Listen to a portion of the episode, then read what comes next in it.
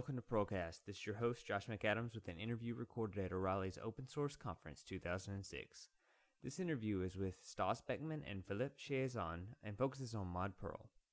Welcome to Perlcast. This is Josh McAdams. I'm here with Stas, Stas Bekman. He is a major contributor, if not the contributor to Mod Perl. I'm not sure. He has the book on Mod Perl. He did the Mod Perl uh, World Tour and I'm here with Gozer, and I think Gozer is also another heavy user and developer in Mod Perl. He's an active state employee. I uh, want to welcome these two to Perlcast. And Stas, would you mind telling us a little about yourself? Oh, hi everybody. Um, I started using Mod Perl in around 97, was that? 90, 98.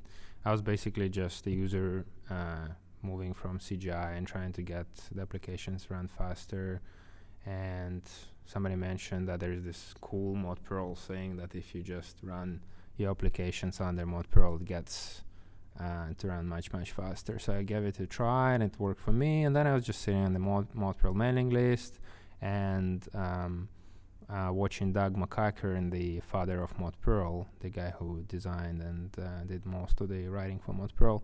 Um, kind of answer all the questions and the mod perl list and he kind of kept answering the same questions again and again and again and day and night and day and night so i said well i don't i don't know much about mod perl but maybe i can help a bit and uh, try to you know kind of collect the uh, the answers for Doug, and so if somebody has the same question, I could just point them to the answer that Doug wrote, even though I didn't know the actual answers back then. So I started collecting those answers, and after a while, um, it became what was called a mini guide, uh, which over time grew and became uh, 600 something pages mini guide. People still call it a mini guide. Basically, had almost pretty much anything you wanted to know about Mod Perl. And then I as I was using Mod and using it for my own projects, I started to get more and more excited about it and wanted to be able to contribute to the project and give back, um, you know, from all the things that I received from Mod and the Mod community. So I started getting involved. I tried to get some patches sent to to Doug, and uh, the main problem was that I couldn't uh, spend too much time doing that because I had several jobs that I was trying to make a living with and uh, so basically, I started looking for a company that will sponsor me working on Mod Perl. It was around 2000, I think, and it was actually a really bad time because everybody was looking for any kind of job. And I said, well, I'm going to post the Mod Perl list. This crazy question like, will anybody sponsor me working on Mod Perl doing the open source development free t- uh, like full time? It was, are you crazy? I mean, just I'll be ready to do any job, you know, for any money. And like if you're doing that, say, well, I'm gonna give it a try. I mean, if you don't try, you'll never, you know, know if you get it. So I posted this question, and some people suggested some kind of ideas, and nothing happened. And a month later, uh, I received an email from Craig McLean from Ticketmaster and say, "Hey, are you still interested in doing this thing that you're asking for?" And I said, "Yes, I am." And here I am. I got a contract for a year with Ticketmaster, and uh, basically they told me at the beginning they said, well, maybe you'll do some work for Ticketmaster and work part time doing Mod. But at the end, I ended up just working full time, doing Mod development, user support, writing documentation, all, all the stuff, basically doing full time Mod. So when I, I, did work for Ticketmaster, but I never worked for Ticketmaster. So I have people ask me questions about Ticketmaster. I don't know. Don't ask me. I don't know what's happening inside. Um, actually, Craig McLean was amazing boss because I was still supposed to report every month what I've done, and for the first year, uh, he was actually filing the reports for me. He would just follow the uh, the commit logs, and he would actually compile the reports for me. And I so basically, I like was just, and I I could do whatever I wanted to do. So basically, I concentrated on trying to make Mod Perl the best experience for the users and just document and patch and uh, write tests and help Doug McEachern, who was still working uh, pretty much full time on Mod Perl. Uh, not full time, he was working like part time, right? Yeah. Half time. Um, then uh, around 2002, Doug decided to move on and pursue other uh, interests in his life.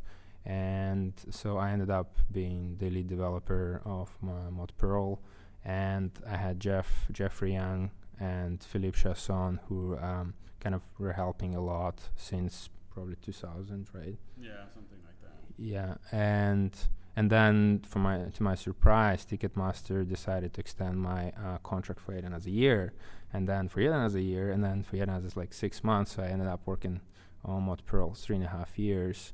Uh, in parallel, around year 2000, when the mini Perl guide was kind of a very big mini guide, uh, we talked with O'Reilly. Doug McEachern proposed that we make it into a book, and I approached Tim O'Reilly, and they they liked the idea, and we started off working on on the uh, book that eventually was called Practical Mod Perl, and it, on, it only took three and a half years of work, and it's it's a like very uh, skinny book. It's only 900 something 50 pages.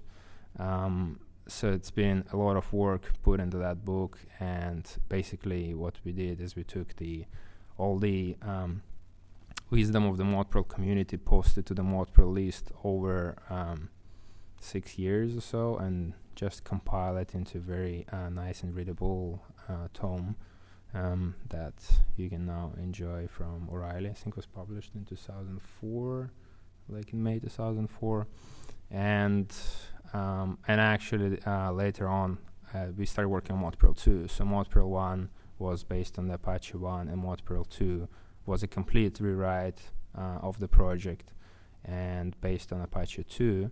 And the difference between ModPerl 1 and ModPerl 2 is that ModPerl 1 uh, provides you the API, Perl API access to the Apache server besides the caching that you get for the Perl scripts that makes it run uh, really fast. You can actually access the heart of the Apache server. After a brief interruption in the interview, Stas, Philippe, and I reconvened and picked up the discussion by focusing on the differences between ModPerl 1 and ModPerl 2. So the difference between ModPerl 1 and ModPerl 2 is that ModPerl 1 was uh, designed uh, to work with Apache 1, which was quite limited in what it could do. Like it could only do HTTP processing and very limited API whereas Apache 2 comes with a very rich API which allows you to not only process HTTP, it also allows you to run your own protocol handler. So basically, you can run uh, an FTP server, and POP server, and SMTP server on your uh, Apache, and you could also uh, do filtering, like inca- inbound and outbound filtering on HTTP traffic and any other protocol handlers that you implement. So basically, ModPerl 2 provides you the access to all of these APIs, and you can do everything that you could do in C, now you can do it in Perl. Um, yeah, without the segfaults and developing it really fast, and you know delivering new applications very quickly. And ModPerl 2 was released in April 2005, right? April or May 2005, like a year, bit, a little bit over the year. And in fact, and actually, ModPerl 1, when was ModPerl 1 was released, it didn't have much documentation. It actually took years to get the documentation completed. Uh, whereas ModPerl 2 uh, was released with a complete set of documentations, all the API documented, and uh, pretty much complete user documentation. So if you're thinking to start a ModPerl project, uh, you can just go and learn all those things. And Jim Brandt and I are working on the uh, on a new book. Uh, it's called the ModPerl User Guide it's going to be self-published with Onyx Press and um, not O'Reilly this time. And 50% of the proceedings are going to go to the Perl Foundation, so that hopefully more people will buy and contribute to the Perl Foundation and spread the word about Mod Perl. Um, yeah, so that's a short history of a short history. and uh, and so whenever uh, so the other person here is Gozer is how I introduced him, but uh, Felipe Chasson I completely butchered that, and he will correct it here in a second. Is uh, he started the program, uh, the project? It seems like in 2000 is what Stas had said, and so would you? I think you said 2000. I'll, I'll correct that. Okay, it will be corrected, and I could have listened poorly. So give us a little bit of your history. All right. Hi, hi. So um, first, I guess I'll do the uh, the kind of standard. This is how to correctly pronounce my name. Uh, first pronunciation is Gozer. Uh, but the other one is Philippe Chiasson, which is completely French. I'm from uh, Montreal, Quebec, Canada. So uh, I got a kind of a French background, but I speak English now all the time now. Uh, so if I remember correctly, I actually discovered Mod Perl pretty much the same way Stas did, and about ar- I think it was around the same time or very shortly after you. So it was the same thing. I was still in university, maybe college even, and I was just playing with CGI stuff and playing with Apache, and I actually sadly cannot even remember how I ran into Mod Perl. I don't think I wanted to get things to go faster, but I was just looking for something cool to play with.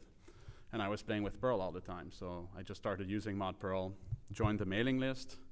Mod Perl back then, even back then, Mod Perl 1 was pretty much feature complete to some extent.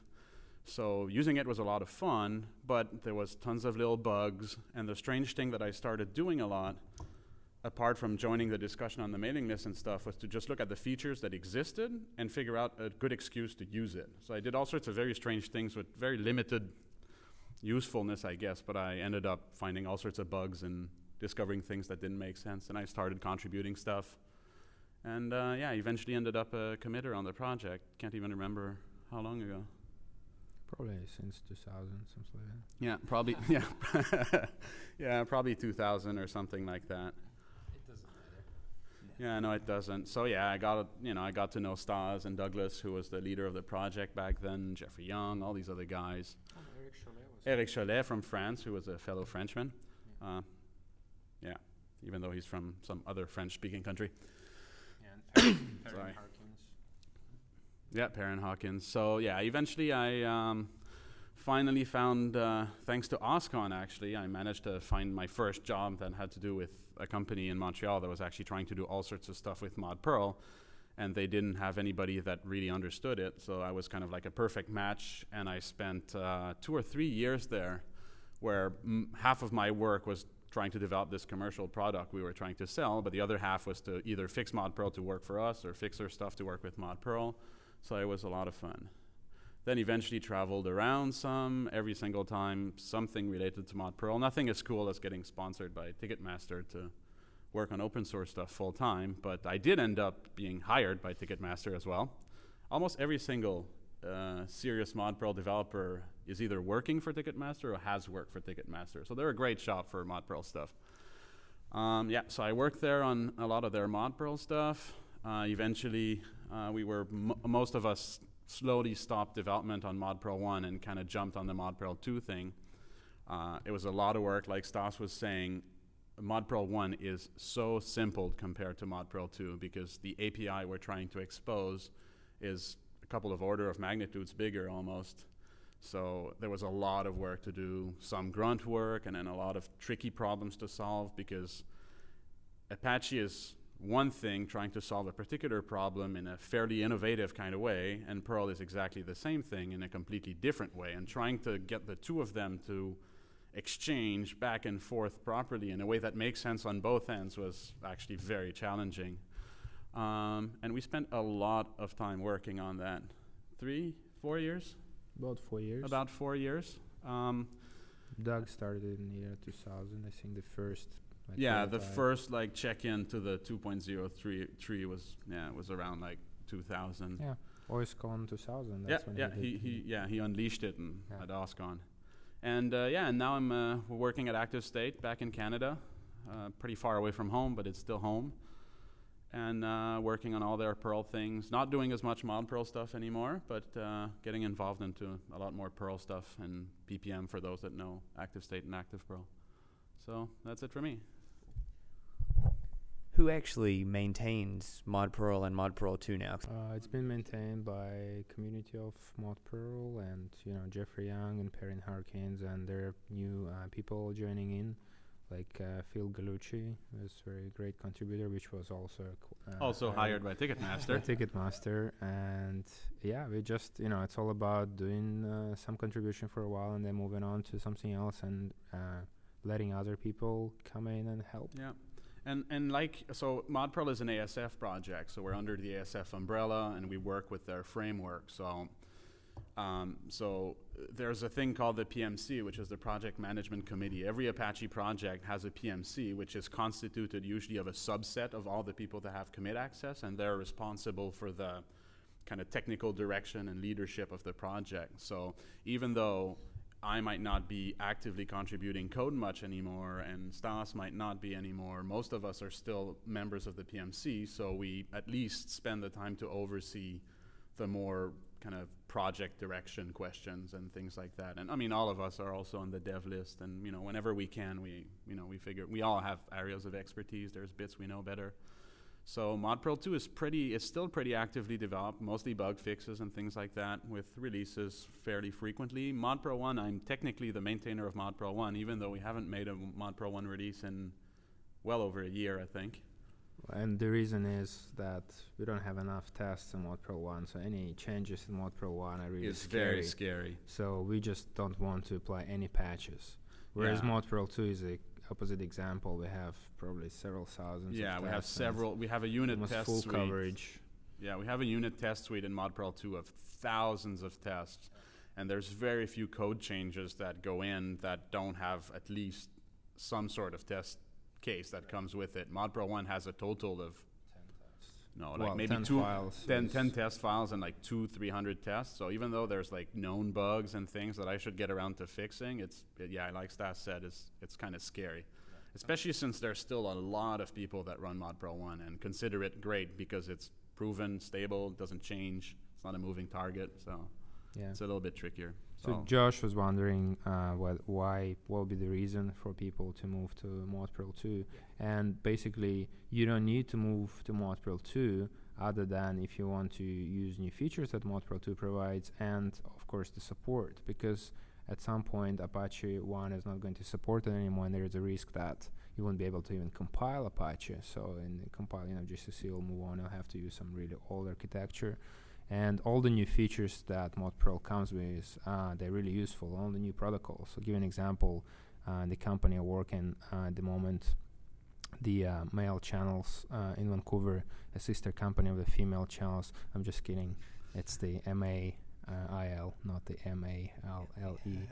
Um, like we write uh, anti-spam software using ModPerl. We actually implemented the SMTP protocol over uh, over uh, Apache 2, ModPerl 2, and works really well. So basically, you can expand uh, things that you have and use like really stable platform to do many many things that you couldn't do before. So that could be a reason to use ModPerl. Yeah, I can think of a couple of other reasons to use ModPerl 2. Uh, for the people that are brave enough to run things on the Windows platform, uh, ModPerl 1 and Apache 1 have serious problems on Windows as, uh, as opposed to ModPerl 2 and Apache 2 that are much better on that platform. Um, I don't run it myself, but uh, I've heard people do that. Uh, another good reason that I can think of is most modern distros nowadays, like Red Hat and SUSE and Debian and all these guys, they've actually upped to ModPerl 2 in most cases. So for people that are just starting ModPerl based things, usually they actually have it already, or they just one command line away, apt-get or something like that, and it comes with ModPerl 2. So that's you know, if you're going to start from scratch, you might as well pick ModPerl 2. There's no I- reason to pick ModPerl. I've 1 also heard that. that. people who run some pr- uh, very big production servers they actually report that they get much better performance with ModPerl 2. Yeah. So it could be quite significant reason as well. As far as the effort that would be involved in trying to port a ModPerl 1 application to ModPerl 2, is it a fairly straightforward movement or is a lot of work going to be involved for people? Um, there's a, it, actually really depends. I mean, ModPerl is a relatively big, I don't want to call it a beast, but it's a big thing. You can do a lot of different things with it. So if you use it like a lot of people use it at first as just a CGI accelerating module, moving from ModPerl 1 to ModPerl 2, there's nothing to do. You just move your things around and it just will most likely work again. The problem comes with all the Apache API that we expose to the Perl world. So if you're using that, well, when you're moving from ModPerl 1 to ModPerl 2, you're moving from the Apache 1 API to the Apache 2 API. So that can be, you know, some significant amount of porting. Uh, it's usually not difficult. It can just be time consuming. And we also wrote, uh, what's it called? Apache Compat. Yeah, we have a compatibility layer that's there that you can load that will try as much as possible to preserve all the old APIs and implement them in terms of the new APIs. Uh, and we also have, uh, what's it called? Um, well, it doesn't matter. The Yeah, aut- so- the autoloader that. Yeah, yeah, yeah, exactly. Uh, yeah. Yeah, can't remember. Well, the, the the main reason is that uh, the reason we try to make your lives hard moving from ModPerl 1 to ModPerl 2 is has nothing to do with us. It's because Apache changed the C APIs completely. In certain uh, ways, we couldn't backport them to be the same, And because we want to make sure that if you have to write some models in C, you will use the same API, so you won't have to learn two different API sets. So we had to adhere to the uh, new API, and that's why you kind of have to go through the changes. Yeah, that's true. You uh, you said that the book that you're putting out is going to be published by Onyx Press, which I think is Allison Randal's new publishing house, and I think this will be the first book that comes out of that place. Uh, would you tell us a little bit about how you made that deal, about what this press is about? Do you know? um, actually, I don't know much about Onyx Press other than Allison. Uh, I approached Allison asking whether we can publish a second edition of the practical mod to include, uh, you know, the information about mod Perl 2, um, because like all the API changes. And Allison talked to Tim O'Reilly, and, and apparently Tim O'Reilly doesn't seem to be interested in niche project anymore. Um, so Allison said, "Why don't we just publish it with my company?" I said, "Sure. Well, we just want to give it to our community, to our users to use. I don't care if it's O'Reilly or Onyx or anybody else." And I basically um, this book is going to be based again on the online documentation that uh, our team wrote over the last four years, and again, it's just going to be polished and made made really uh, easy and to read and useful, and yeah, that's pretty much all I know about Onyx. Uh, public. Oh, and yeah, and so basically, Jim uh, at the beginning, Allison started doing all the editing work, and then uh, Jim Brandt uh, took over. So at the moment, I understand Jim Brandt is the co-author and not Allison. So, but I don't know. It's it's ongoing project. We'll see when when it gets published. So I've very rarely written a mod Perl app, like only whenever it's going to require a lot of speed or have a lot of users or something. When when would somebody know that that a basic CGI is not enough, and they need to write something in mod Perl, or should you just automatically start out with that in mind? I mean, it seems like a little a lot of effort compared to writing a normal CGI. Hmm. Is, a, is there like a gauge somewhere? Um, I'd have to say that it's yeah. A lot of people might have the impression that it's much harder and everything, but it usually or often makes things simpler. Hmm. Um, what I'd be looking for, I think the first thing that you'd have to look into and at least get a vague understanding of how it works is the Apache request cycle. So Apache, whenever it's processing a request, it goes through a cycle of 11. 12, 11 phases. Mm-hmm. Like, you know, it reads the request, it parses the headers, and it decides what the, where the file is on disk. And it, it does all these different phases. And ModPerl, the basic ModPerl programming ideas is to basically hook into these different, these different points into the request. Um, and when you write a CGI or something like that, you're actually always running off the same phase, which is a content generation phase. So you get to generate content. That's all you get to do. Mm-hmm. Um, so in, in, a lot of cases, if you're trying to do strange things in your CGI or in your you know, yeah your CGI scripts, and you're doing strange things like you're, for example, you're you're logging what you're doing to some log file somewhere, and you're kind of wondering like this is a bit silly I already have the Apache log. Why, why do I have to log somewhere else? Why do I have to bother like opening a file and writing to it and all these things when, you know, it would seem that Apache would be able to do that for me. So then you look it up a little and you discover that there is a logging phase built into the Apache request cycle that actually happens after the client connection has been closed, but before the Apache children is servicing another request. So if you need to log specific stuff, you can just move that logic into something that happens specifically at the logging phase, and then you get access to all the nice logging stuff. And even more important, the first phases like authentication, yes. authorization, and access, where uh, normally you would use standard Apache modules to do the work. What if what they provide does not work for you? If you yeah. want to do some custom authentication uh, yeah, models, then you either have to go and uh, change the C code, which most people can't. Th that's a so great that's a great example. So, for instance, let's say you're using uh, mod access to control access to your web server, which you kind of say you know, only allow people from this IP or this network. It happens really early on in the request phase, which allows you to block people before you start doing anything really expensive and then just move on. So you save on a lot of resources. If you do that logic in your CGI script, you're doing it way later. The CGI script has already, been started. It's already consumed a lot of RAM, and then you decide to, you know, kick the user away. You've already wasted a lot of resources. So if you wanted to block users based on, you know, phases of the moon or something like that, you just get the CPAN package, I'm sure, that calculate phases of the moon. you implement a very small access checker in Perl, which is the, probably like a three-line subroutine. You just return OK or denied, and that's that.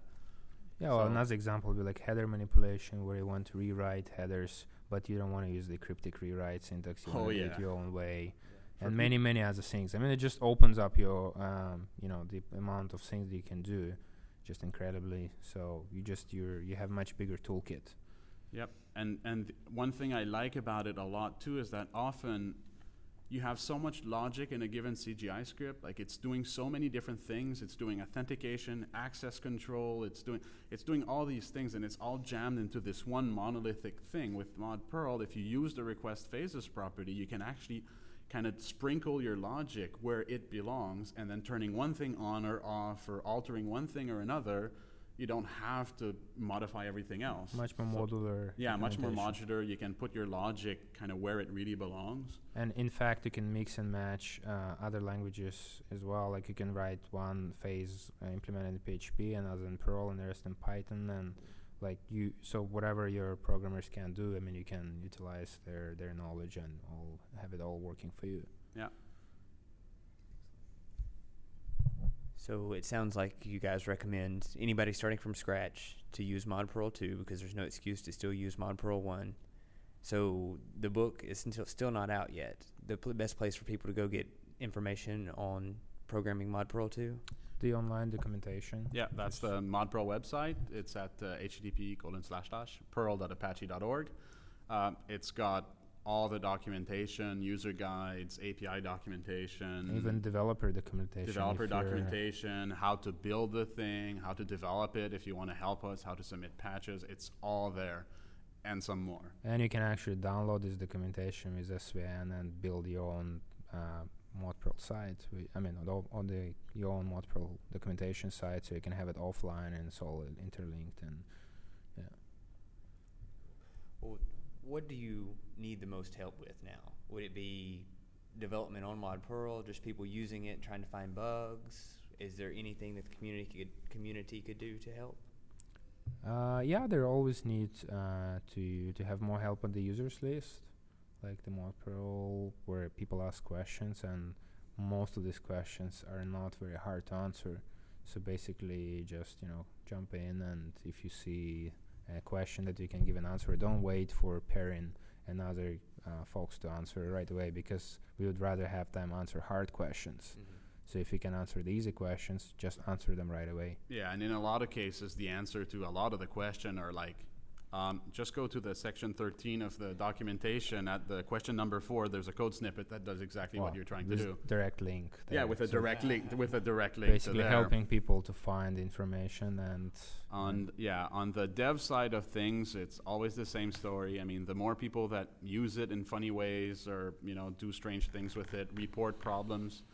Uh, I think over the years we've been really good at educating our users and helping people submit better bug reports. But that's always something that can be improved. I mean, to get people to, you know, it's it's actually surprisingly easy for someone that encounters a bug a bug with ModPerl to actually submit instead of a bug description a test case, which makes the lives of developers so much easier. yeah, that's very helpful. And and I mean sometimes there's people on the mailing list that want to help and they're you know maybe they don't consider themselves technically good enough or they're you know a bit worried or something.